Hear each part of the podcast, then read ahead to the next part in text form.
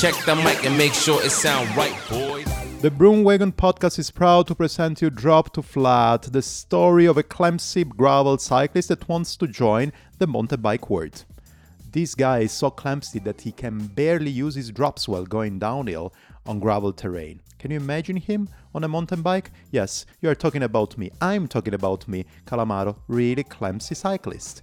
So this podcast is dropped to flat and is supported by Komoot. And thanks a lot, Komoot. And remember, if you want to get some advantage of your free region, you can just go to komoot.com slash G like Greenland and put in the section for the code BROOM, and then you can just enjoy it. So, why Calamaro wants to join the mountain bike world? Well, easy. Here I am in Zurich in kind of the mountain bike paradise because you have trails all over the city, at least talking about city center. I have one in front of me, literally in front of me, I have the Hönggerberg, and really close there is also the Altberg, and then there is the Zuriberg, and then there is the infamous Uetliberg, and there are at least five more that I'm forgetting just here in the city center. So for this reason, I have a lot of mountain bike friends, and if I have to remember, many people of the mountain bike circus are actually from here, from Switzerland. Jolanda Neff, of course, there is Ariane Lüthi, and then there is Nino Schurter, and then there is usually the EWS here in Zermatt, and then there is Engadina that is also super famous for mountain bikes. Chur is also you know what I mean, right? Mountain bike here in Switzerland is everywhere. And actually, I believe that if you don't get there on a road bike, with a single track, you can arrive in any alpine pass. So it's time to discover something, right? But because I'm not in situation literally about space, because I don't have room in my place anymore for new bicycles, and also financially I don't have enough. Um, let's say I have too much space in my bank account, so I cannot buy a mountain bike. I decided to talk first of all with the community, and I've done it with the help of six different guests. I'm gonna talk with Corey today. We're gonna talk about all technicalities and stuff. Then we will talk with a coach and we're going to talk about techniques. We will talk about community and we're going to talk with an amazing character. You will know whom I'm talking about. And then traveling with a mountain bike. And then the last episode is going to be planning your mountain bike trip. I'm super excited. And if you are as excited as I am, just bear with me for the next five episodes and we are going to have a lot of fun. And remember that if you want to support me, you can just just yeah go to any kind of the platform where you are listening to this podcast and subscribe rate and comment wherever you can. And remember to share it with your friends. Anybody who is into mountain bikes or wants to join the mountain bike world or don't care but likes my voice and my accent. Just please feel free to do it. And another way actually to support me is just Yes, I just set up a Ko-fi account. So if you like this podcast and you want to support me and all my production in wherever way, just I'm talking about money, just go on the Ko-fi uh, website is ko-fi coffee.com slash broomwagon podcast and you can get me a coffee there and i will be super happy. It's super easy you can use your paypal. Just a bit of support. Is always good to have but let's jump into the no before jumping into the interview i just want to tell you another thing super easy here as well if you want to know a bit more about tips and stuff on how to plan your route, your mountain bike route on Komoot, you have two ways of doing it. The first one, and you have to do the both of them clearly. First of all, just go till the end of the episode, actually listen to everything till the end of the episode, and there you're gonna find one tip from myself in any episode. And then in the episode number five of Drop to Flat, there's gonna be Eleanor and Gabi talking almost exclusively about that, and also a lot of chat and a lot of fun and everything. Before going to the episode, I have also another thing to say. Thanks a lot to Little James Arnold. Look for him in the Instagram. He's a super good illustrator and animator who made the cover for this podcast and also the awesome animation that you can see on, on my Instagram account, CalamaroCC, for presenting this podcast. Is great. And he has as well an e-commerce and he makes amazing things. And I have also one of his prints people just go on his account, support him as much as you can because he su- not only because he supports me in any stupid thing that I ask him, but as well because he's a super talented guy and he deserves it. Oh gosh, I need to say another thing before starting the episode. Remember the COVID jar. Every time that I'm mentioning COVID or lockdown or whatever, I'm gonna drop a coin on this jar. And at the end of the season, I mean in June or July, all the money that are into the jar are gonna go directly to support the crew of Sea-Watch that are helping and saving people in central Mediterranean Sea. Thanks a lot, Sea-Watch. Corey, today is gonna be about him and it's gonna be the perfect introduction on this podcast on this mini series because we talked about everything vocabulary, technicalities, washing the bike, everything.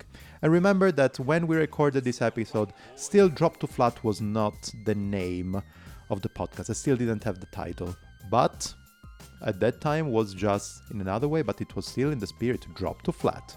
Listen to that, I will talk to you at the end. Cool, then we are gonna kick off together with my friend Corey this first episode of the mini series that I still don't know how is this name. Actually, it's moving from gravel to mountain bike on the other way around. I thought about Beyond Fire Roads could be a good topic, a good title. What do you think about that, Corey? Beyond, Beyond Fire, Fire Roads? Roads? I don't know.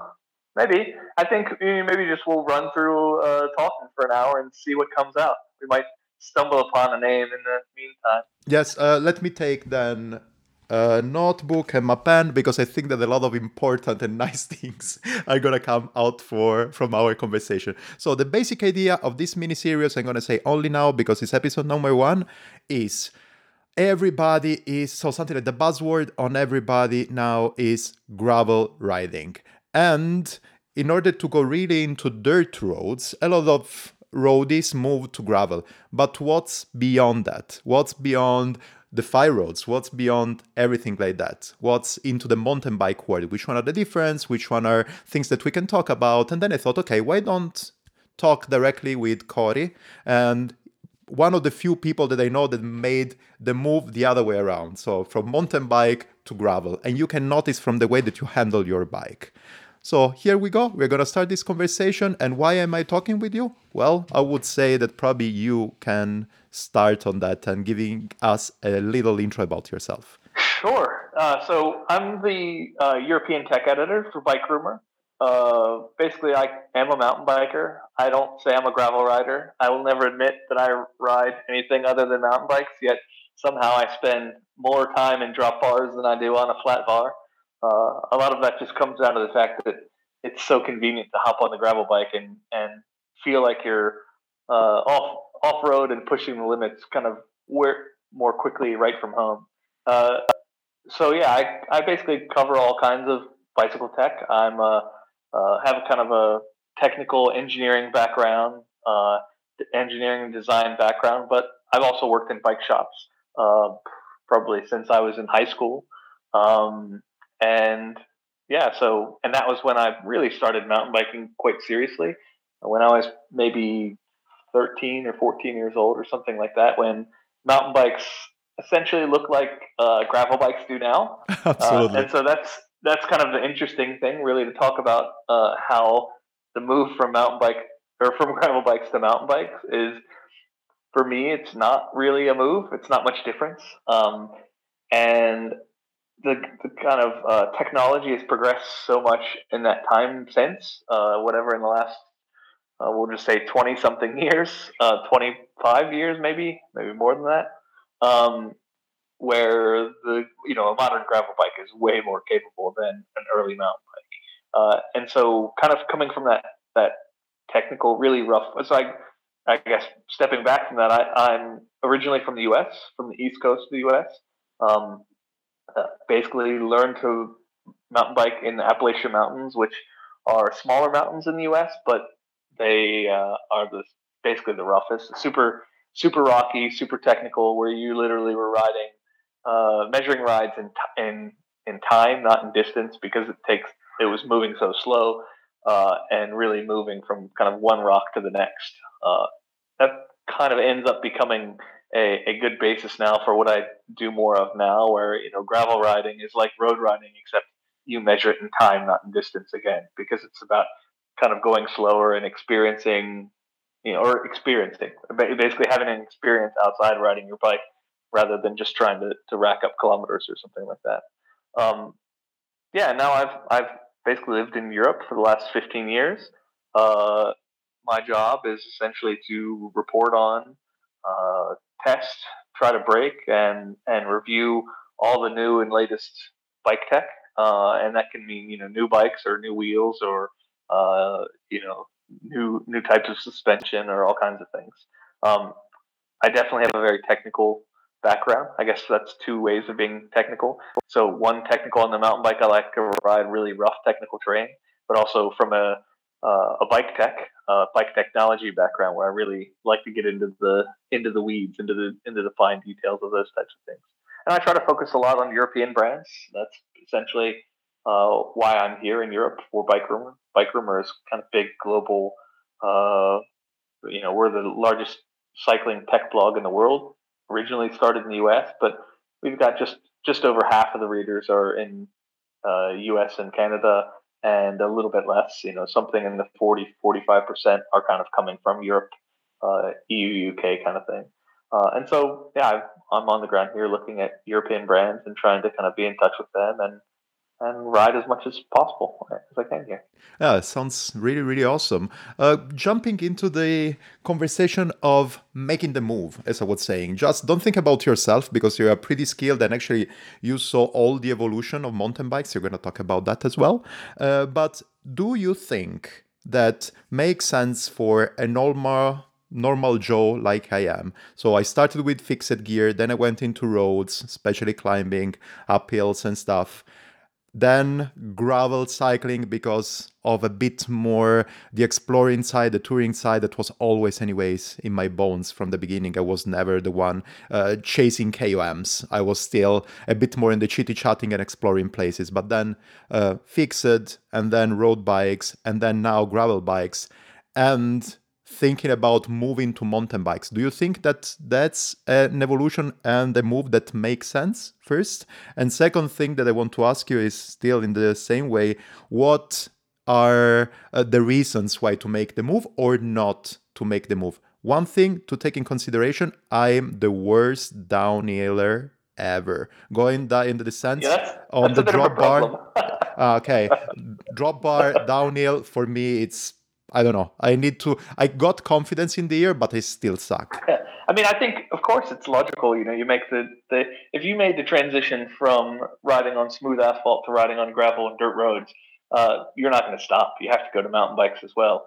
Uh, uh but I, I, I, I'm not too worried about the distinctions, to be honest. Mm-hmm. I mean, of course, it, the distinction is, you know, which bike you're buying and whether you are shopping in the in the gravel department or the mountain bike department. But it's really the same. I mean, you know that's the kind of beauty of it. It's it's all just blurred lines from one to the next.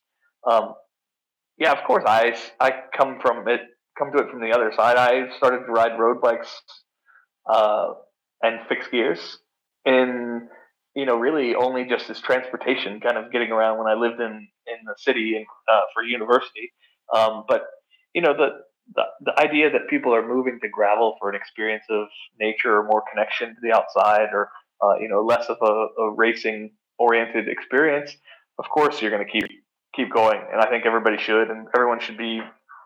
I think I think you shouldn't be afraid uh, to to basically ride your gravel bike like a mountain bike when you want to, and you shouldn't be afraid to try a mountain bike. I mean, it's it's a uh, you know a lot as I was saying, a lot of modern gravel bikes are way more capable than uh, than mountain bikes were of you know in kind of the in the past or even in the relatively recent past to be honest. Um, and my kind of philosophy is if it has disc brakes it's a mountain bike. Um, love it. so you can ride it off road. Um, i definitely test you know new road gear and then you know turn up with the things covered in mud at the end of the ride. Um, you know they're you basically are the only thing that's limiting you are basically grip going up and grip going down. So that means tires for off road riding. So um, if you have the wider tires you get, the more mountain bike terrain you're going to ride. Um, I ride anything on dirt, hard packed dirt. You know, you can ride a, a 28 millimeter road tire on the dirt, and it's a blast. Uh, it's a lot of fun. Um, and you start to realize then that okay, well maybe a 30, 33 millimeter cyclocross tire is a little bit better.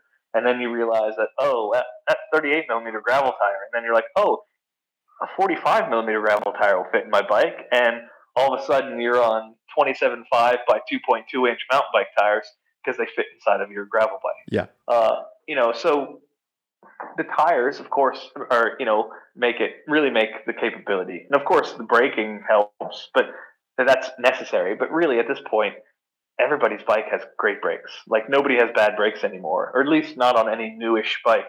Um, and that's that's a huge game changer because that was always a big limiting factor. Um, even in kind of the early mountain biking cross country days, it was always a fight to get more braking power so that you could actually stop in this rough terrain. Uh, and now you don't have to worry about that at all. So braking is pretty much out of the que- question. It's something that you need to worry about. It's just it's it's really uh, traction and, and control that comes from your tires, or then the move to full suspension uh, or some suspension. You know whether that's um, you know a gravel suspension fork, which is you know these tiny little short travel things, whether it's a, a conventional mountain bike fork um, but you know, in 40 or 60 centimeters of travel or something, or something kind of more uh, avant-garde or more interesting with something like a Lauf uh, suspension fork. Um, but then, you know, now you can buy a, a, full suspension Niner, the MCR Magic Carpet Ride, which is a full suspension gravel bike that um, we, we, you know, we've taken bike packing, touring, off road. You know, it's crazy, but in reality, it's a it's basically well, it's the same travel of my first full suspension mountain bike I had in the '90s, um, and you know that's completely insane. But it's a way better suspension than my first suspen- full suspension bike had. So you know, I, I, think you just the lines are so blurred. It's uh, it's you totally should try it. You know, you totally should say, oh well, um, what's the difference between riding a a, a flat bike, flat bar gravel bike and a and a cross country hardtail. It's like, oh well, actually, it might be the same thing. okay. Or you know, you just do whatever you you know whatever you have a chance to, and you'll enjoy it. You know, the whole idea is is more time outside, more time away from traffic, away from you know, away from other users that are kind of conflict, right? So one of the big moves away from the road is road riding is awesome. You yeah. know, road riding is great. Climbing mountains in the Alps is amazing. Uh, until there's cars, and then it's terrible. yeah. Uh, and then all of a sudden you're like, oh wait, this isn't as fun because there's a you know this giant metal box that's flying around the road at you know 90 kilometers an hour, and all of a sudden I don't feel kind of uh, safe and comfortable in, in nature like I did before. And that's where the gravel bike really becomes awesome. Is you end up on these roads that you just can't, you know, those cars can't go there. Or, you know, the all the other users you end up meeting are people like you who are also on gravel bikes, or oddly enough, oftentimes on mountain bikes. Um, and you'll you know you'll see that you start to get more like-minded kind of interactions with people. And mountain bikes the same way. You know, the more more mountain biking you do, the more you end up on the same kind of terrain that other mountain bikers are there. Uh, and and while you know people coming, and this is this is totally my bias as a mountain biker. Yeah. Um, but roadies are more of cliquish, right? There's more uh, competitiveness from one roadie to the next, and you know, oh, can you? What if a if a group of of ten roadies goes by and you just want to hop on and go for a ride with them? They're gonna give you some dirty looks if you don't know who they are. Uh, but if you're riding along on a bike packing bike, like fully loaded down, and some gravel riders go by, they're gonna like cheer you on to come follow them. You know, they're uh, it's a it's a much more kind of inclusive type of riding, uh, which is is something that's yeah, is really interesting. I mean, it's one of the really nice things about uh, gravel is sure there's races, um, and you know you can go super fast and you can ride against people who go super fast, but it's pretty much always accepted that if you want to ride a gravel bike slow, it's totally acceptable. Um, and no one's going to really, no one's going to look down at you at all by wanting to go slow on a gravel bike and you know do more exploring. Uh, you know, take the wrong turn just because you're curious what's on the top of that hill, uh, and that's very much the same kind of uh, feeling that you get a lot a lot with mountain biking as well. And that's more kind of the more modern trail riding mountain bike, which is this kind of catch-all that used to just be called mountain biking. um, where it's less about competition. It's not cross country racing. It's not downhill racing. It's literally getting on a bike and going for a ride anywhere you want, and everyone should be able to do that. Yeah. Plus, riding a mountain bike is going to make you a better gravel rider. Um, it will make you go around corners faster. It will make you not touch your brakes because you don't need your brakes. Okay. Uh, it will make you appreciate uh, the grip you have and the grip you don't have. Um, you know, I, I ride a lot with. I, I'd say I only really ride with one person who I think is similar in the kind of technical capability on a mountain bike as me that I ride gravel with. I'm not sure that I ride some mountain biking with people who are uh, stronger mountain bikers, more fit than me, better scale or something like that. And definitely, I do a lot of product testing, kind of, you know, generally that used to be something that we did together. Uh, hasn't been so much lately, but you know, you'll ride with people of all, all different backgrounds. Um, but riding gravel bikes with people who are uh, more kind of technical mountain bikers, you really realize that it's a lot of fun to slide around the corners. Yeah. Like you know, people people talk about. I was just having this discussion about what's better gravel tire, a slick tire Mhm. or a knobby tire, and I think it depends. Like uh, a road rider that gets into gravel riding probably wants that knobby tire because they want the confidence of a knobby tire and the loose stuff, the loose corners. Where a mountain biker who gets into gravel riding maybe likes a slick tire because you know you slide around. Drifting's fun. You know, I have no problems. My probably my kind of two favorite uh, newish or modern uh, gravel tires are slicks. So there's like you know the 650B Horizon from WTB Yeah. is it looks like a road tire. It's just like a massive road tire. And and now Challenge has a 40 millimeter version that's a similar kind of concept on the 700C. And both of them, you know, you can run like stupid low pressures, like you know 25, 30 psi Oh wow. um, and they have grip. And and but the thing is, is they you don't expect them to have grip. You know, you you look at a slick tire, it's got little herringbone file tread or something on it, but you you expect it's going to slide. So you know, okay, it's going to slide. So I'm going to go fast in this corner, and I'm going to be ready to just like drift through the turn. You don't unclip. I'm just going to drift through it, and then it has grip, and you're shocked and surprised, and you go even faster. Where like on the other side, if if if you have this big nasty knobby you know mountain bike tire, and you go through a turn and you expect it to have infinite grip, none, no, no tire has infinite grip. They all will break loose at some point. And so when you are on the mountain bike tire sliding through on your gravel bike and you think, oh, it's going to have grip, it's going to have grip, and it doesn't, that's when you end up laying on the ground. Uh, and so, you know, there's kind of a, a different way really to look at it is, you know, whether you want to, whether you want to ride kind of fast and, you know, maybe enjoy the slide or, or whether you're kind of searching for a little more uh, reliable or I don't know, reliability or predictability. Yeah. Yeah. Yeah. Yeah.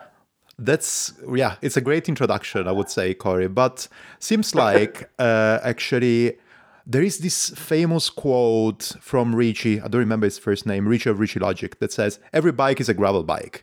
You are basically pushing the borders, right? But the boundary is even far, uh, even further. So for you, every bike is also a mountain bike, or at least every gravel bike at the moment is also a mountain bike, right? Then where's Sure. the difference? Is in the terrain that you're riding? Why should you make the the move? Because you're getting into gnarlier trails or a bit more technical terrains. It's in your mind, but also blasphemy for not uh, not knowing Tom Ritchey's name. That it doesn't just come out of your head. I think you could, uh, you know, get in some good gravel trouble for not uh, having Tom Ritchey stuck in your brain. Oh gosh, yeah. I, probably I'm gonna edit it, man. I'm gonna edit it because yeah, Tom Ritchey. exactly. Just edit.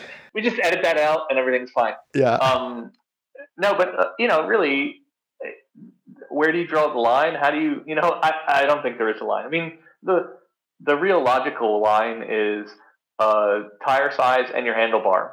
Um, and I mean, those are completely arbitrary. But uh, a mountain bike is when you have a flat handlebar and you have a tire that's wider than two inches. okay. Um, that you're calculating the uh, size in inches instead of millimeters, I would say. Yeah, exactly. Yeah, when you start you start measuring your tires in inches, that's when you've gone to mountain bike. You've gone to the dark side, you're a mountain biker now. Okay. Uh, yeah, if you if you talk about that same tire and you say you have a a 650B by 55 uh, millimeter tire, you're a gravel rider. Um, but when you say it's when you say it's 27.5 by 2.2 inch tire, it's, it's, you're a mountain biker now. So that's, okay, that's probably actually the cleanest division. Really, is measuring how you measure your tires in inches or in, in millimeters. Um, but of course, the the handlebar is the kind of real distinction now because the, the tires blend back and forth. I mean, you know, now there's even 700C uh, gravel tires that are that are 50 millimeters, and that's you know that's a that's a mountain bike tire. There's no there's no arguing. There's no it's a 29er mountain bike tire when Absolutely. you're talking about a 55 millimeter gravel tire. So um, the handlebars are more of a distinction, and that's mainly just um, the preference and how you want control of the bike. Uh, you know, both a flat bar and a drop bar have their place. Um, and on a gravel bike, of course, the the drop bar tends to have more hand positions uh, and tends to support the idea that you're going to ride on the bike for longer periods of time. So you need to move your hands around. You need to move around on the bike. Some sense of you thinking that you want to be more arrow or you know more uh, aggressive, kind of forward leaning position. Uh, where on the mountain bike, uh, it's more about kind of sitting up, being a little more relaxed, perhaps, um, but definitely in a more attack ready position. That's good for riding steeper, uh, tougher, rougher terrain you know, they're they're different bars, of course, for mountain bikes as well. Um, I I ride some weird mountain bars, mountain bike bars as well. Uh, you know, whether we're talking about like Jones H bars, you know, these big weird flared bars. Um, you know, my the first mountain bike that I brought to Europe when I moved here 15 years ago has a drop bar on it now. like, you know, it's it's definitely the line is super blurry. Yeah. Um, I that that bike has a rigid carbon fork and and a like a 72 centimeter wide uh, gravel drop bar, which is a monstrous weird thing in itself. But um, I think it, it basically comes more down to how, what you're comfortable with in holding onto the bike and operating the brakes. So you know whether some riders don't like uh, you know the combined uh, drop uh, drop bar brake lever and shifter, um, and you know it's definitely definitely a very different feeling uh, to ride on the tops of a set of, of drop bars, and you're you know you're reaching for this integrated STI whatever brifter. That's a good one to cause some trouble with people. Is the the word brifter, uh, the combined brake lever shifter. Um, you know that's that's one thing, and some people don't like that. A okay. lot of people, especially newer riders off road um, with smaller hands, don't like them as much because there's less kind of stability and control. Um, and you know, then a, a simple mountain bike uh, handlebar setup is a is an easier thing to kind of manage. It's easier to manage a, a simple brake lever and simple, you know, tr- trigger shifters as well. Mm-hmm. Yeah, yeah, it uh, yeah, it makes a lot of sense. Seems like, anyways, uh, getting so something like okay, the bar, something like flat bar and drop bar depends on actually which one is your favorite position. For example, for me, I have I am learning that, and actually I got way better than before. But for sure, if you have a drop bar, it means that actually you have to put your hands there in order for better stability, especially in the off-road. The point is that if you don't feel comfortable on doing that, then there is not so much sense of just riding your gravel bike for all this time just on the tops. Yeah. I mean, and even then, you know, the mountain bike bars, there's a huge variety just in the, in the back sweep.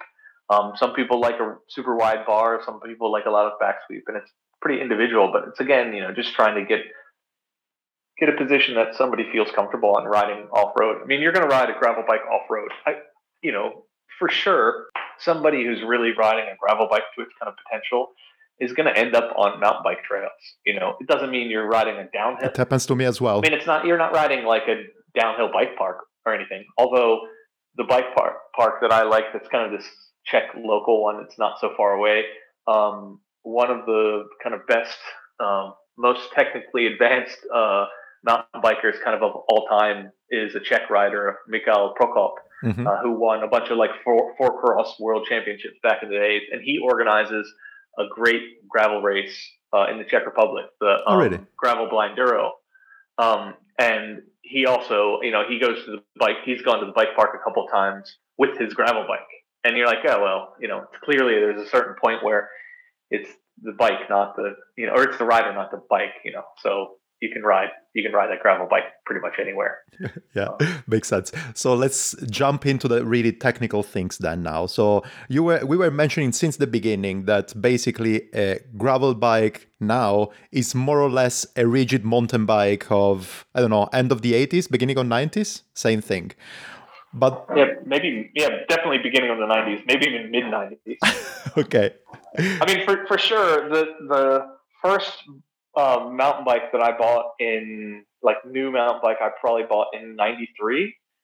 It has less travel. It has the same tra- front travel as you have in in some you know gravel bikes that have you know suspension fork. Uh, and but the suspension forks you buy now are so much better. So even though it had that travel, it was kind of like just a spring. It was just bouncing you up and down. Uh, where like now modern tr- suspension is so much better damped that you actually get a, you know much much better uh, control and, and, comfort on the bike. Yeah, uh, and the brakes are so much better that it's another world, and the tires as well. The yeah. tires are a whole other world. Yeah. So. So yeah, rigid mountain bike aside, making the move. Where do you think you should or you need to move because we have different categories. It's not like anything else. Different categories that can be XC, so cross country, can be trail bikes, can be enduro bike, can be downhill bike. We can name even more, probably trail bike yeah, or whatever yeah, it is. Sure. Uh, where do you think is the right, let's say, position to land? It's tricky. I think it, you know, again, it comes down to what you're looking for and, and what you're coming from. You know, like so, you know, if you if you if your gravel bike is a full suspension Niner MCR, uh, it doesn't make sense for you to buy a mountain bike that's less capable than that, right? of course. Um, and if and if you ride a, a you know a, a steel gravel bike with uh, 2.2 inch tires already, you probably don't. It doesn't make sense to get a similar kind of uh, mountain bike. You know, I think it's you just make a logical step depending on on what you're really looking for. Um, I, I would say that the uh, most rational uh, mountain bike to start on is probably a, a trail bike, mm-hmm. a hardtail, um, and that means you're looking at something that's probably uh, 120 to 140 millimeter travel fork, uh, and probably a metal frame. Really, um, aluminum, aluminum, you mean? Aluminum, steel, hmm. titanium. Mm. It doesn't matter. It depends on your. Basically, those that determination is literally just whatever your budget is. Okay. Um, just because that's a simple step, um, you're going to end up with a much bigger tire. You know, you're going to end up riding uh, 2.4 inch tires, uh, maybe 2.6 inch tires. Um, and the suspend- front suspension is going to give you a lot of capability, but it's not such a huge investment. Like the bike you should buy is a carbon 140 millimeter trail bike. So you have 140 millimeters in the back, maybe maybe 130 in the back, 140 in the front, or 140 in the back, 150 in the front, and it's a lightweight carbon trail bike. It's going to be awesome. You're going to have, you know, it's a 29er, maybe probably a 29er with wide carbon rims, uh, 2.4 inch tires, and it's going to be amazing. But it's also going to cost you like absolutely six grand or eight grand. You know, it's going to cost a ton of money. Maybe you know, maybe you know, six thousand euros or something like that. And that's that's great if you have kind of that unlimited budget and you'll have a lot of fun with that. Um, but I think you don't need to make that big a step, uh, you know, to, to kind of enjoy a lot of the same benefits. Um, you know, it's just like a gravel bike in reality. Like, sure, there's super bikes, um, but there's also bikes that are just fun to ride, and it's really it's really hard to beat uh, a fun to ride modern trail bike where you're looking at a hardtail that you might be able to buy something steel and cheap and it'll weigh you know two kilos more than the the lightweight carbon one. But you know if you wanted a lightweight carbon bike you probably already have a lightweight carbon road bike or a gravel bike. Yeah. So, you know do is that really what you need in a mountain bike? The whole point in going to mountain bike is actually to have a medium longer travel suspension fork. Okay. Um, and and slack geometry so that you can go downhill fast.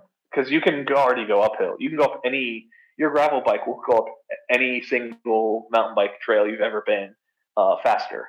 Um, and the trails that are so rough that you think the gravel bike won't go up faster, uh, it'll be faster for you to get off and push your gravel bike than it will be to get off and push your your you know big enduro bike. Of course. Um, because there's a certain point where steep technical trails are really tough to ride, and like I ride up a lot, a lot of steep technical trails where I get to the top and like the person I'm riding with just walked right next to me the whole time and spent way less energy um, because I'm like I can do it. I can get over this up, uphill rock garden. And I can but like what's the cost you know what's Yeah. that? So so I mean the, that hardtail trail bike I think can be a lot of fun and really open you up to more more stuff. You know if you're already on a, a, a gravel bike that has some suspension you're probably going to want to go to a full suspension bike. Mhm. um, and that's where it'll make more sense to go to that that trail bike. And and of course you know on starting in a in a kind of a mountain bike the difference between a, a carbon frame and aluminum frame uh, is going to be like half the price.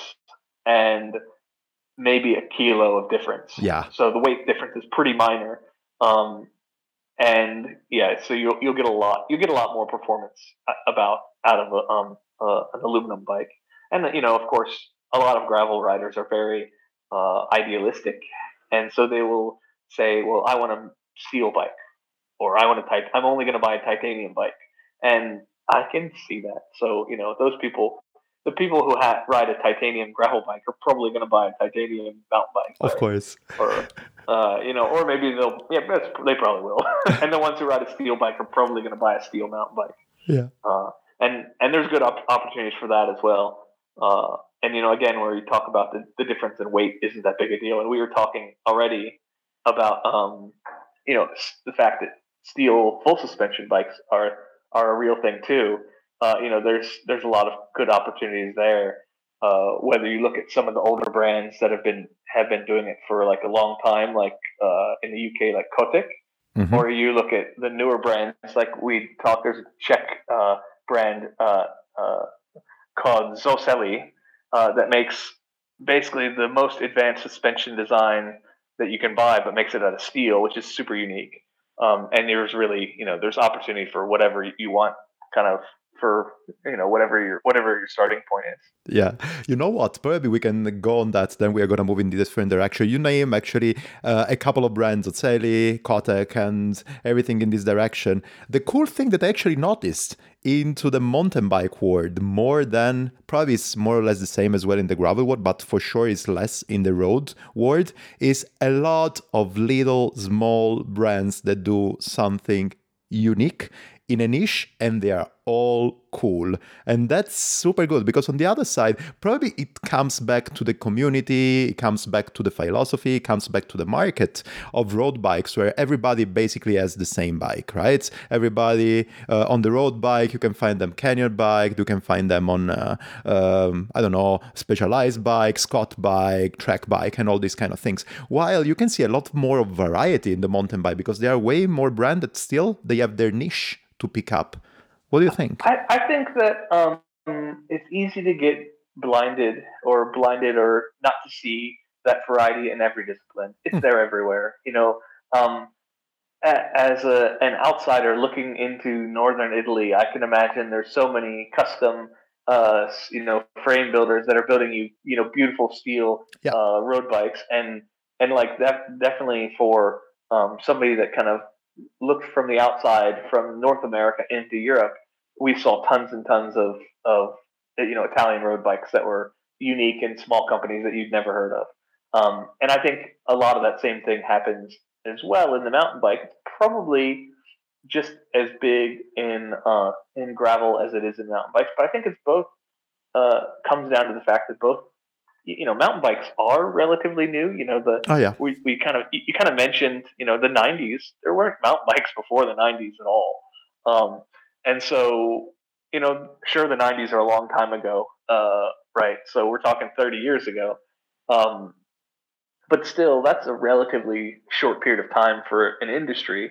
Uh, and so there still was that chance for those, those smaller companies to kind of be there and co- crop up. And and some of those still last. You know, I don't know how long Cotic's been making bikes, mountain bikes, steel mountain bikes in the UK, but it's been, you know, it's been a long time 20, 25 years or something like that. Uh, maybe longer than that. I could be wrong, but uh, you know, there's there's kind of a lot of that established companies that were there from the start. You know, figuring out how they could do it a little differently, and a lot of it just is there's so much more variety in in mountain bikes that there is that possibility. You know, like if you look at road bikes, if we ignored the last you know five years where we started to see more um, kind of all road bikes as well being a thing, um, it, there really wasn't variety. There was basically like, oh, you have a road race bike or maybe a slightly more endurancey road race bike. Mhm. You know, it wasn't. There was there was like the top goal in every category was essentially the same thing, uh, plus or minus a little bit of weight here or there. Um, and the mountain bike has always been so much more varied, just by virtue of the fact that uh, it suspension has such a, a big uh, play on how you're really going to use the bike. And you know, a, a there's a rigid mountain bike.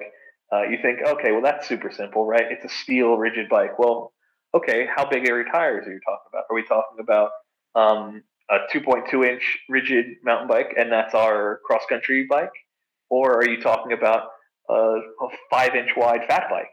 And you're like, oh, okay, well that's a rigid mountain bike too, but it's a completely different world. Um, and in between, there's plus size bikes that are, you know, for all, and this that's just the rigid metal mountain bike.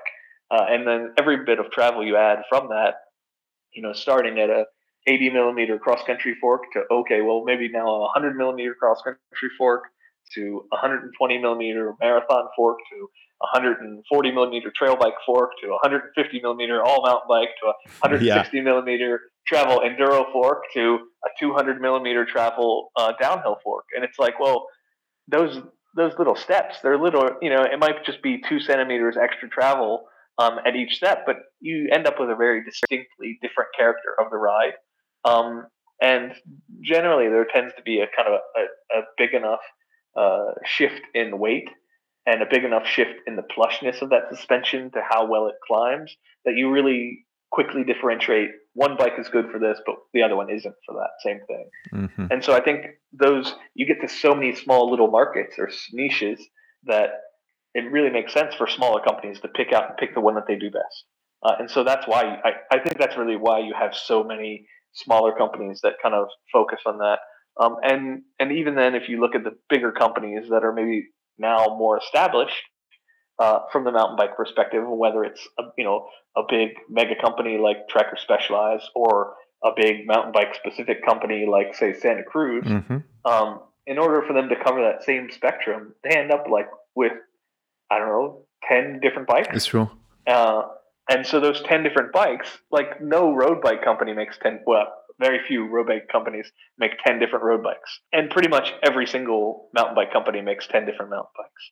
Uh, so sure, a small company isn't going to compete with uh, Trek or Specialized on the number of mountain bikes they make, but they can make one or two that are really good. Uh, and so they can innovate in one little area uh, and, until that you know becomes their their kind of market and people flow to them just for that type and they you know they have that that style of uh, whatever atmosphere or, or character that's specific for that type of riding as well because you do for sure you get different people and different uh, kind of communities riding a 200 millimeter downhill bike than you do getting a you know riding 160 170 meter millimeter travel enduro bike Yeah, yeah, yeah. It makes a lot of sense, and actually, yeah, that's the cool thing, as you were saying. Variety in this, in all this sense, make make the difference. But that's of course that's also the terrible point. It makes it super hard as a gravel rider who comes from the road is like, well, where do you fall in that? Like, Absolutely. That's why I was asking you the question. Okay, what typology of bike is a cross country? How many? How much difference there is between a cross country with 120 millimeter travel to a trail bike with 140, enduro bike 160, and downhill bike, of course, at the really it's, it's border of tricky. the. There's a huge difference. Ah, you see? uh, but I think the, the the thing is is you can just downright as a road rider who's a gravel rider looking to go to mountain bike, you can first off ignore downhill bikes. of course. Uh, even mountain bikers ignore downhill bikes. okay. even mountain bike companies ignore downhill bikes because they just it's such a small market that they don't you know it's they basically make mountain bikes be, downhill bikes because they can get you know time on uh, World Cup racing schedule or something like that. But people don't buy them. There's just not enough. They're expensive. Um, the market is small, and really the, the places you can ride them are relatively limited as well. Um, now, enduro bike is the is the buzzword. Enduro is for sure the mountain bike buzzword of the last I don't know several years. but I think in reality, nobody needs an enduro bike either. Okay. Because if you're a really technical rider, uh, you can ride everything the enduro bike rides on a small, shorter travel bike. And if you're not a technical rider, you're not going to even think of anything that an enduro bike's on. okay. So you know, I, I I don't ride an enduro bike, and I go to you know lift serve bike parks, and you know we'll spend the day just riding downhill and get, catching a chairlift back up to the top. And I don't need an enduro bike. You know, I don't need an enduro bike for that jumping over. I mean, I ride downhill tracks at these places, Oh. and I don't need a down and I don't need a uh, enduro bike because the downhill bike makes you go the fastest. Enduro bike makes you go a little slower, but a trail bike or all mountain bike is that kind of sweet spot in between when I think it's just you ride it. A trail bike or an all mountain bike are the idea of a mountain bike. You ride off road, you ride uphill, you ride downhill, you ride everything. Okay. And I think that's maybe the sweet spot for someone looking to really get into more mountain biking, um, because it is really the, the kind of more technical capabilities. Um, but that's even that's even what I think most mountain bikers should have is just a, a trail or all mountain bike. Um, from a from a road perspective, a marathon bike or is is really nice. You know, or you know now cross country is they're calling it. There's another one. There's another term we missed. Okay. Down country. Ah, it's So down country down country is basically a trail bike, Trail. but it's not all. Bi- I don't know. it's essentially down country is a lightweight trail bike. Okay. Um, you know, it, it usually means uh, 120 milliliters of travel. It's also, I think, down country is kind of the same thing as a marathon bike. The the the, the intention is a little different. Like the the idea of a marathon bike is you're going to ride 120k on your mountain bike, so you want more suspension, so you're just less tired at the end of the day. Uh, but you still want something lightweight. Where the down country bike is more, you want a, a bike just for riding normal single track around your house, but you want to ride some down some steeper hills too. So it's not much different uh, in perspective. Sure, you know, plus or minus a degree of angle here or there, Mm. um, but there's a decent enough variety even from brand to brand that it's you know it's kind of hard to uh, lock it down into one category or, another. I mean, I think that cross country bikes don't make sense unless you're racing cross country. Okay. But Um, you mean full suspended cross country bike or also hardtail? even, even hardtail. I, like hun- 80, 80 or 100 millimeter travel in a fork, I think isn't enough Okay. to benefit from it. Uh, like if you want a really lightweight bike, it's going to be faster if it's a rigid carbon bike. Now, if you're racing on the World Cup circuit cross country, of course you're going to have Yeah. the appropriate that bike. But um, I think a normal rider would rather uh, have 120 millimeter travel fork and 120 millimeters in the back. That that's where you start to get into that uh, marathon and down country level. Um, I think they're going to be much have much more fun with that. And you know, you're more because the the point is is if you're going to go to a a bike that has a suspension fork or a bike that's full suspension, uh, you have to use the suspension or it's you're just wasting it. And I'm and I don't mean wasting it as in, oh it's a shame it doesn't get used. I mean you're literally going to carry it everywhere you go, every hill and down every hill. And if you get back, if if you go for like a all day ride and you come back, uh, so your suspension has forks and shocks have little rubber O rings that sit around like one fork leg and and the slider on the shock. And basically, you can slide it up to um, when you're before you get on the bike. You slide it kind of down uh, to the edge, and then when you when you ride, you can afterwards you see basically how much travel you moved. You use by how far that little uh, rubber O ring goes. And if you go for an all day ride and you have the suspension, you know, you only have that little O ring is like halfway through the travel, then why did you carry the whole travel around the whole day? Yes. Uh, so you clearly did something. You know, usually that just means that you don't have your suspension set up properly, which is an is a big problem, uh, both for mountain bikers and for anyone new to mountain biking as well. Is getting your suspension set up properly is the most important thing, and also one of the most complicated. And I would say it's definitely the thing that most mountain bikers do wrong, uh, whether they're experienced or not. Um, but if you're if you have a suspension, you got to use it. Otherwise, it's just a waste of time that you're carrying it around, and it's a waste of like a kilo that you carry around for nothing. So, yeah, makes yeah. sense. Makes sense. I have But- still another yeah. couple of topics that I want to drop in this conversation. One, you were slightly mentioning it right now, and is maintenance. So is, I think, a big topic. You need to be a bit more experienced if you want to uh, put your hands on the bike or just fixing little things during the ride, or just probably you need to do it while on the gravel bike or on the road bike. You can basically go forever until you don't listen to weird noises. What Are you, you supposed to maintain your bikes? Wait, is that a is that a thing people do maintaining bikes? I, I don't know what you mean by that. yeah, I don't know. There's actually a uh, super super cool Instagram account that I know that is Corey fixing stuff, right? Um, we can learn oh, yeah, a lot by that.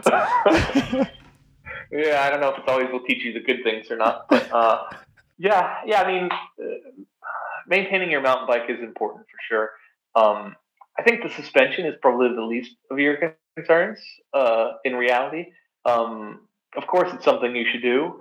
Suspension, modern suspension is surprisingly good. Uh, if you have a full suspension bike, you're going to have to, you know, clean and maintain the, the pivots at some point because uh, basically every one of those little things that's rotating uh, is going to need to be kept clean and maybe be, you know, taken apart and lubricated, you know, once a year or something like that. Uh, I think the bigger thing is that people just don't realize that when you have a mountain bike, you tend to ride it in worse conditions uh, and so that means you ride it more in mud, you ride it more in bad weather, you ride it more in you know really dusty conditions or something like that that you maybe you wouldn't expose. You definitely wouldn't expose a road bike to.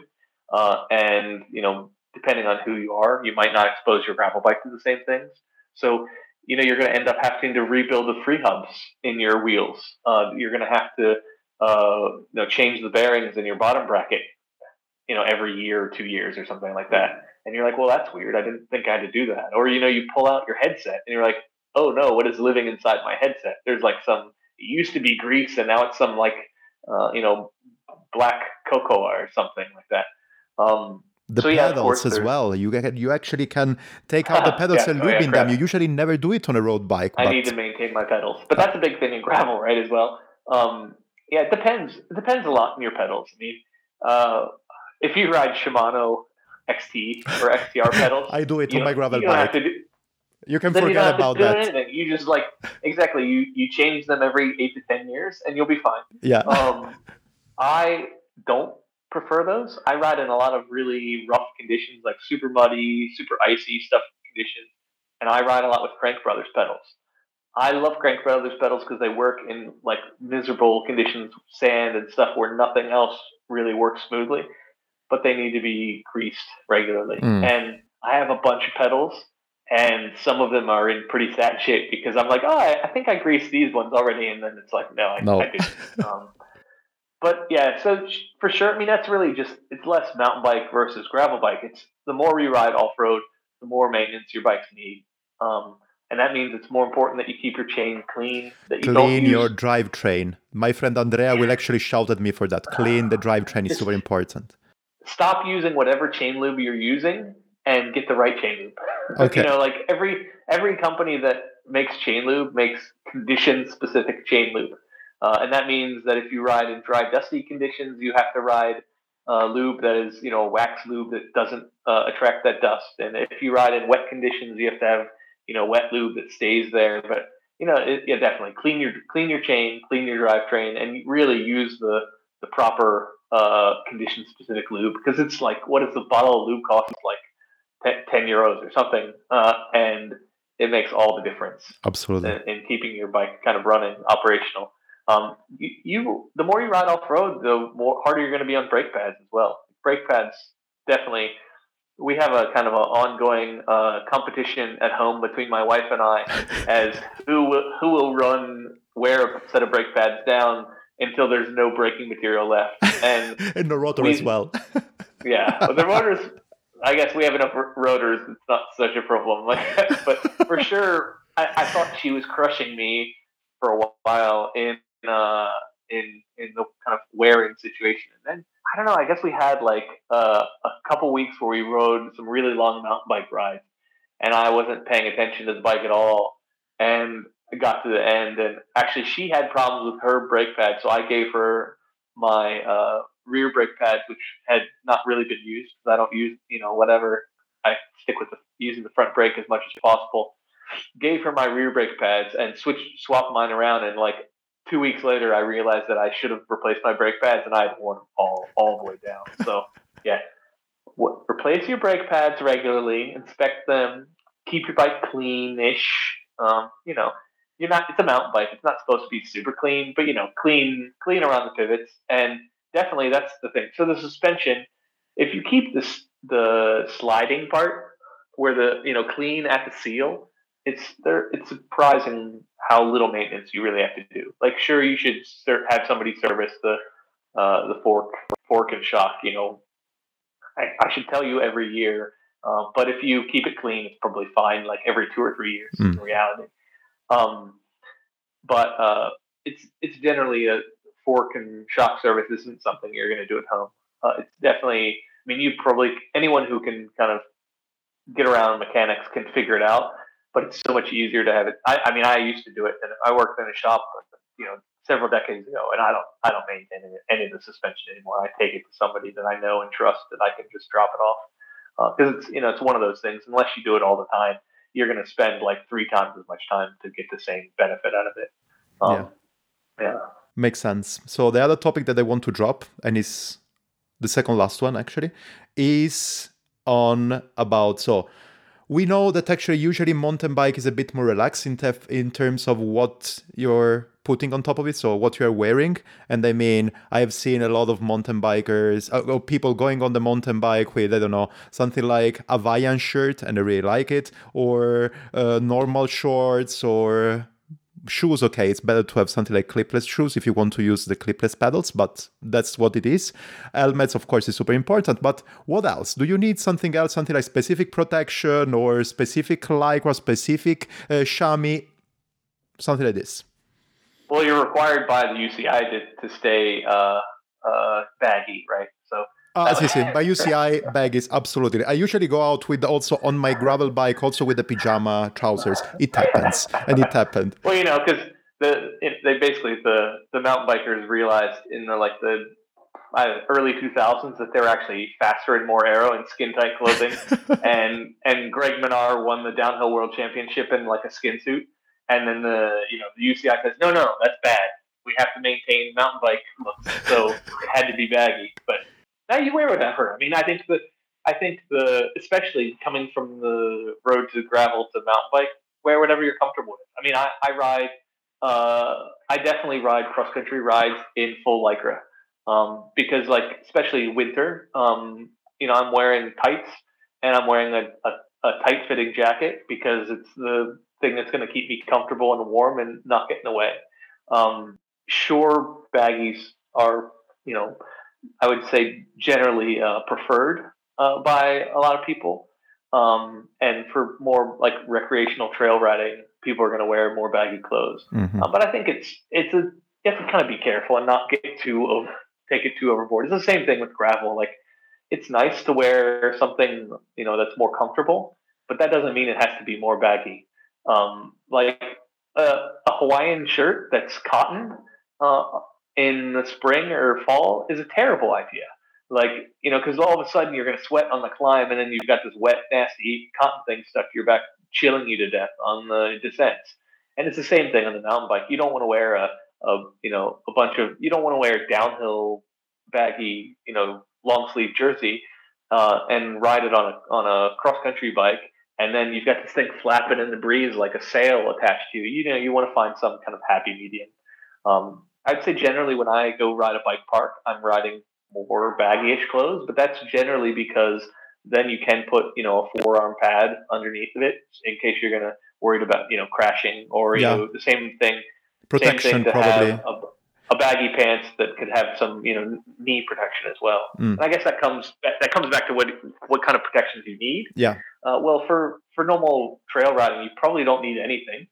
Um, but you know yourself better than anyone else. So if you're going to crash, if you're worried about crashing, you wear more protection. I mean, my my wife is an amazing mountain biker. Uh, she doesn't have the confidence though, so she wears basically a, a, set of knee pads that basically go from the top of her knee all the way almost down to her shoe, like all the way down her shin, and she wears them pretty much anytime we're going to go uh, down anything steep, even if she's pedaling up to the top of it. Uh, so we have some really good technical trails kind of on the northern border called Trutnov Trails, one of my favorite places to ride. And it's super rocky. Like you ride rock slabs and you know rock drops and things like that on it. Um, and she, yeah, she always will have full knee protection there, and usually will have arm pads as well, like a lightweight arm pads. Now, I usually will go there and I'll ride with a knee pad that essentially just cover my knee and down a little bit in the front. Mm. Um, but yeah, you know, it's it's a lot. Just depends on on each individual user. You know, you're you'll pick your helmet based on what protection you want. You'll pick your knee pads. Um, you know, a lot of people like back protection. Um, a lot of people are concerned that they're going to slip out and crash, uh, end up on their back, and that you know you uh, want to protect your spine. Um, it's an easy one uh, because a lot of mountain bikers wearing uh, like a CamelBak style backpack anyway, and a lot of new uh, better backpacks have built-in protection. Uh, you know, just basically just a, a smartphone pad or something that goes along your spine and protects you in case you crash. Uh, so you, you, basically again, it's you know you you determine how crazy you're going to go, and that's what you you prepare for. Uh, there's literally an unlimited uh, number of options. Um, my my generally I my protection when I go mountain biking is I wear a proper mountain bike helmet that covers like a bit deeper down the back of your head. Mhm. Um, for for normal trail riding, uh, always full fingered gloves um, because the first thing you're going to do when you come off the uh, mountain bike is put your hands down and slide along the ground. I do the same thing on a gravel bike. I pretty much never ride a gravel bike without full fingered gloves Okay. um, because you know you you crash a gravel bike and you put your hand down and then you can't hold onto the drop bar for like six weeks or something crazy like that. Uh, and you know a, a good pair of gloves are it's pretty easy to get ones that are nicely vented and stuff now. So um, and yeah, so for for trail riding, I generally will uh, if we're riding somewhere that's like really rocky or really steep, I'll wear knee pads. Um, and if we're doing a lot of climbing and I don't like I don't feel like I need them all the time, I'll just put them on a backpack. Uh, you know, put the knee pads in a backpack, carry them along, and just put them on when I ride. Or even the you know the cool kids, uh, which sometimes is me, sometimes isn't. Uh, will just you know you basically just take the knee pads and you slide them down the back of your thighs when you're climbing up, uh, so you don't overheat in them, and then just pull them on to cover your knees at the top. Okay. Yeah, it makes a lot of sense. So I have the last topic, and is vocabulary. Do you really need to use all these kind of super fancy words if you're a mountain biker? No, gnarly, sand it. Uh, there are something Sure, else, I think, right? So you should do it. Uh, yeah, you totally don't need to. Uh, I have a bad, I, maybe I'm a bad uh, one to ask about that because I use a bunch of weird vocabulary anyway, um, and I'll say sweet and awesome a lot more than is absolutely necessary. Um, awesome is also my but- problem. I say awesome for everything. yeah, yeah, it's super awesome, sweet, yeah, Yeah, yeah, yeah. rad maybe. Uh, Um, rad is also another word. Yeah, it's true. Yeah, no, definitely you don't need to do it. Um, I'd say it's best not uh, use any of that vocabulary. You know, learn the vocabulary like um, uh, preload and rebound and compression adjustment and you know clicks. Like these are the learn the technical words and don't worry about the don't worry about the sh- uh, you know shredding and and stuff like that because if you try to do any of those, you're just going to get them wrong, and you're going to look like a roadie who's trying to ride off road, and then people are going to laugh at you and push you off the side of the trail. And, um, yeah, so figure out the technical terms and ignore the the trendy, shreddy ones, and leave those alone. yeah. Lest you open more more trouble. You know, it's important to learn all the different terms for different types of post ride beers, though, um, because post ride beer is super important. Um, and you know, you need to learn the terms like that are related to the beers after the ride and different ways to get you to the top of the hill. So like uplifts. So Okay. those are good. Uh, and you don't need to use them. You just need to know them in the back of your head so that when somebody offers, you know, some post ride APA or something, you can have some clue what they're talking about. Okay, that's perfect. And uh, yeah, I can see the point. But actually, so if you want to be a mountain biker, you have to substitute basically coffee with beers. Pretty much, yeah. I mean, you can do coffee if you're like, you know, some cross country racery kind of guy, I guess. Um, then you need, but you also need like, you know, other things. You need fuels. You need like donuts, uh, maybe waffles. Uh, waffles are quite popular. The the fast mountain bikers, but yeah, the you know the the slower you go and the steeper you go, the more it turns into just different types of beer. I think. okay, okay. So you can get beers also before riding, not just after. I mean, No, you should. I, I can say very clearly anyone who's a road rider who's getting into mountain biking, do not drink beers before you ride. okay. You're not going to be in control anyway, and the last thing you need is to slow your uh, reaction time down. Uh, sure, once you're a really good mountain biker, you can stop for that mid-ride beer or you know a pre pre gaming a little bit, but definitely no no roadie, come gravel biker, come mountain biker should even think of, of you know limiting their reaction time. Uh, you know that's the we definitely as a mountain biker we make fun of roadies. You know? uh, I can feel the point. It's it's definitely has to do with you know uh, pack riding mentality, super tight clothes, and no ability to control your bike in the turns. Uh, so you know you fight those like three uh, stigmas or you know prejudices, and then all the mountain bikers will be totally you know fine with you. Mountain bikers are friendly. Uh, just you know don't try to draft them say half wheeling is fine in mountain bikes. Really? Yeah, totally, totally acceptable. Yeah, I mean you can half wheel people because nobody is drafting, so you're just there like trying to catch up or you know say hi. But yeah, exactly. Uh, it's it's it's interesting some of the things that's super bad on a road bike and nobody gives nobody cares on a mountain bike. It just depends, you know, when you can actually ride next to each other. A lot of times you're half wheeling because there's not room to ride next to each other because uh, trails are too narrow, but there's enough that you can kind of sneak up behind and and be close enough that you can actually hear someone versus just being you know stuck back on their wheel. So that's probably the, the difference there. No, that's super cool. And actually, the thing that actually fascinated me a lot about mountain biking and stuff is that you just, especially when you're checking, I don't know, enduro trails, enduro rides, and enduro races themselves, people usually go up the mountain together chitty chatting, helping each other, or just I don't know, sharing food or whatever. Then of course the downhill, everything everybody is by himself, trying to be as fast as possible. But going uphill is just kind of a party, and that's the thing that I really like. Yeah, and you greet greet every other mountain biker. You do Say the same hello. in. Sometimes you do every uh, the same on road bike. It depends on where you ride, but usually when you are going cross crossing with each other, usually you say hi. Otherwise, it's really difficult that people are just waving at you while you're passing you on the mountains. Basically, there's wriggling. Yeah, you know, of course, it, it obviously depends when it gets to like, you know, you're not saying hello to every single person like that. And there's like hundreds of people, you're only constantly saying hi. But um, definitely, uh, mountain bikers are going to be more open to each other. Uh, and so, you know, if, if you if you're riding on a bike path out of the city uh, every mountain biker will wave at the other mountain biker they go by if it's not like 10,000 people. Um, and the mountain biker will wave at the gravel riders, and the mountain biker will wave at the roadies sometimes as well, but never will it happen the other way around. So I don't know. Uh, I don't yeah, know. I can tell you, Cory, it's that definitely more of a inclusive uh, community in theory. Yes. Um, and of course, there's you know there's sex or division that like cross country racers and downhill racers that are oh, free riders who are who are too cool for the other ones.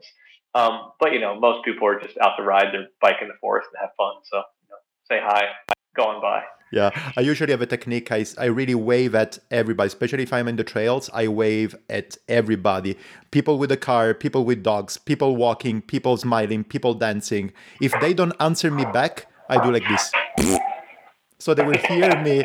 well. because they, they uh, can yeah. hear me that they didn't wave me back, and at least they should feel bad on that because you're out. I sometimes just say, I just sometimes say um, bad things under my breath as we ride past people. Like, oh, come on, they're not too good to say hi to me, or you know. But uh, uh, one real thing about that though is for someone coming from the road is you need to actually understand a little more trail etiquette. Uh, so without having that experience, just like you have to learn to ride in a group on the road, you have to learn how to ride the trail uh, responsibly. And a lot of that means um, uh, interacting with people who are not on bikes. Uh, so you're gonna, as as a, a road rider or a gravel rider coming to a mountain bike, you are going to encounter uh, people, dogs, horses off road in tight tight quarters, and uh, you know you have to be respectful. You basically have to um, have the philosophy that you yield to whoever is going slower than you, um, and that's sometimes tricky. Uh, but one of the big problems that has kind of plagued mountain bikers is uh, access to good trails because there's there's like infinite amounts of trails around the world that are would be great to ride on a, bi- a mountain bike.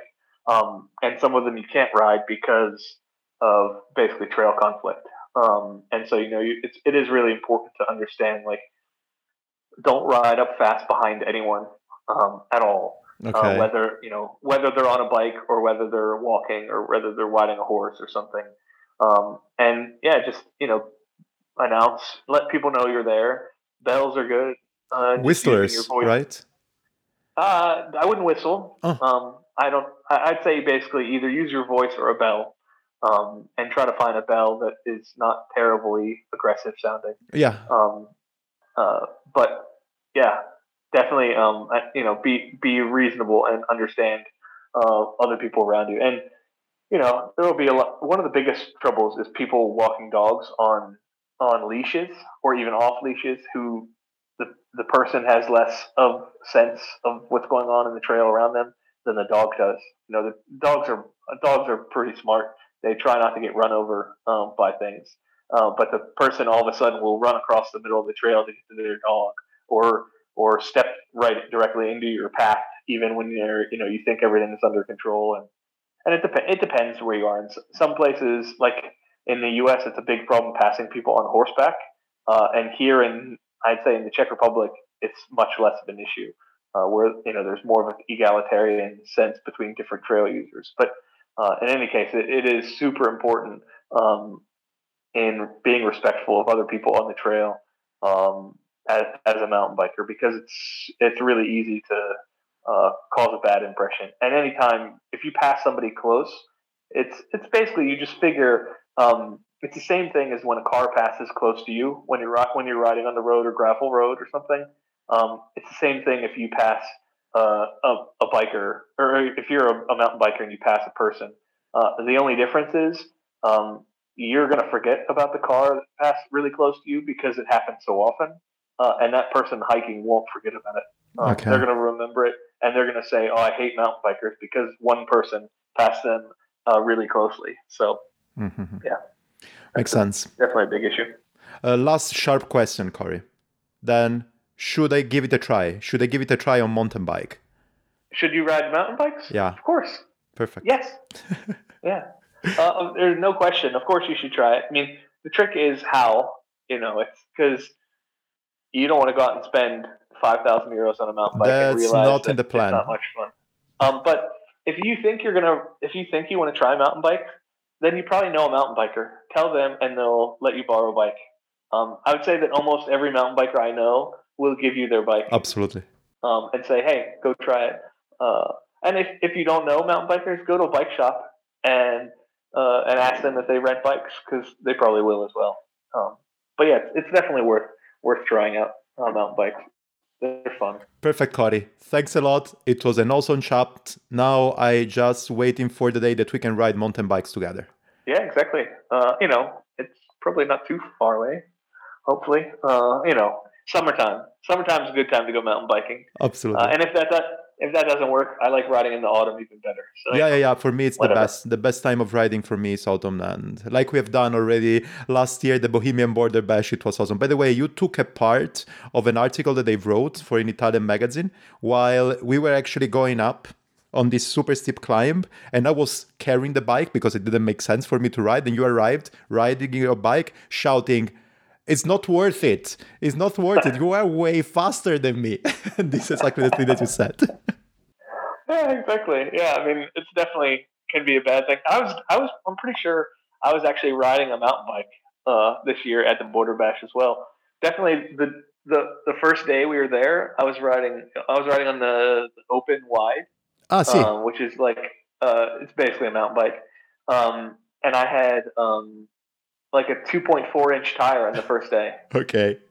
That was definitely a mountain bike tire. I switched it up to like a two inch tire for the next day, but yeah. Uh, I mean, you know, the, the beauty of a mountain bike is you can ride every gravel ride as well. So, uh, you know, it's usually a little slower. The gearing's a little lower. Uh, that helps you get up some of the steep hills, but you know, it's it's a bike. It's got it's it's got wheels. It rolls. It stops. It's all the same. It's got its brakes. It's a mountain bike, so you already ride you already ride a mountain bike. You just didn't know it. No, I can tell you that usually my gravel bike, my personal gravel bike, is an open, and 650B is 2.2 inches mountain bike. Yeah. A mountain bike. Totally. Absolutely. Yeah, my wife has the same bike. Yeah, it's definitely she definitely rides it like a mountain bike sometimes too. So Yeah, yeah, yeah, yeah. That's the thing that actually will push me on doing that. cool. Cool, Cory. Thanks a lot for your time then. My pleasure. I talk to you soon. Yeah. Ciao. So I have to avoid using that vocabulary. So not never saying gnarly, send it, um, slack, um, steezy, uh, brap. Yeah, otherwise I will sound like a roadie jumping into the mountain bike world. It's good to know. I truly believe on the other side that sweet and awesome I cannot take them out on my vocabulary. They are really into my vocabulary locked in as crazy. So I will continue use it. Hopefully it's gonna be everything fine. And I need also uh, to learn how to clean my drivetrain and also in the future maybe my suspensions. But I'm still looking already for a mountain bike. So is everybody out there wants to give me any tip on what mountain bike to get or everything like this, just let me know because I truly believe that summer, even if it's impossible to find bicycles in this period, but maybe a second-hand mountain bike. If somebody's selling a second-hand mountain bike, give me a shout. I am uh, something like a short-legged 175 centimeters guy. Uh, so yeah, first experience on mountain bikes. If you have something, let me know let's jump into the next topic. So, tips from how to plan your mountain bike track on Komoot. You have to know that actually there is a classification on Komoot when you're planning your mountain bike route. So, you are in your route planner and uh, you are checking your route, you are actually closing your loop using the planner for mountain bike and you will see actually differences on the single track, something like a classification, a scale of single track. You have all the levels from S0 that are classic, something like super easy, that you can go also with a road bike on these single trails till S5. If the S0 are actually bluish blue, then there is S2 that are starting being red, and then all down to the super black S5. So please, when you're planning your mountain bike uh, trip or route or track, remember that you have to consider that it's better. Yeah, you know this classification. You want to know more about the classification? It's super easy. Go on komoot.com slash help slash mtb, like mountain bike, dash scale, and there you will find all the different guides and actually the guide with all the classification, all the scales of this single track. Do it because this is way more important than a lot of other things. I mean, probably a solid helmet is more important than that, but you know, uh, if you want to jump on a track that you don't know how it is, following this scale is gonna be better. I hope you enjoyed the first episode of Drop to Flat How a Gnarly Gravel Bike rider like Calamaro can be introduced to the mountain bike world. Thanks a lot to Cory for being there. Uh, if you want to follow him, let me check because the point is that I know his Instagram account, but it's actually kind of a fake. You have to know that Cory fixes everything. You cannot have a ride with him without him stopping for fixing something for you, for himself, or from whoever is all around. So his proper Instagram account is Cory Wade Benson. I mean, Cory is C O R Y W A D E Wade Benson B E N S O N. Cory Wade Benson. Otherwise, you can find also the super amazing, uh, kind of satirical account that is Cory. Wait, I'm checking it. Cory Fixing Stuff. Instagram. Let's check. I'm googling it with you. Ah, why I cannot find it? Here you go. Here you go. It's super cool that I'm doing this thing here with you people. I don't know, who cares? This is reality podcasting. Cory. Okay, Cory underscore fixing underscore stuff. It's really, really a lot of fun. It's kind of a supporter, uh, a supporters club for Cory fixing stuff in all his gravel rides. And remember that he rides as well for Bikerumor, so you will find himself talking about bicycles and stuff and all the theories that we heard about already on Bikerumor. I think that that's it. Episode number two is gonna be next Friday. Remember to share, subscribe, comment, rate, put a lot of stars over there, and make this podcast pumping into the mountain bike world. And if you want to support me, uh, just with something more than just a share, subscribe, and blah blah blah blah. Remember that you can go on ko-fi.com, so K O dash fi.com slash broomwagon podcast so you can drop me some coins and support me for all the content I'm sending around. And also if you go on my instagram account a lot of informations today and you go on the link in bio also there you will find a way to subscribe to my newsletter. That is always a good point of cycling stories and also some personal stories as well. Bye i would say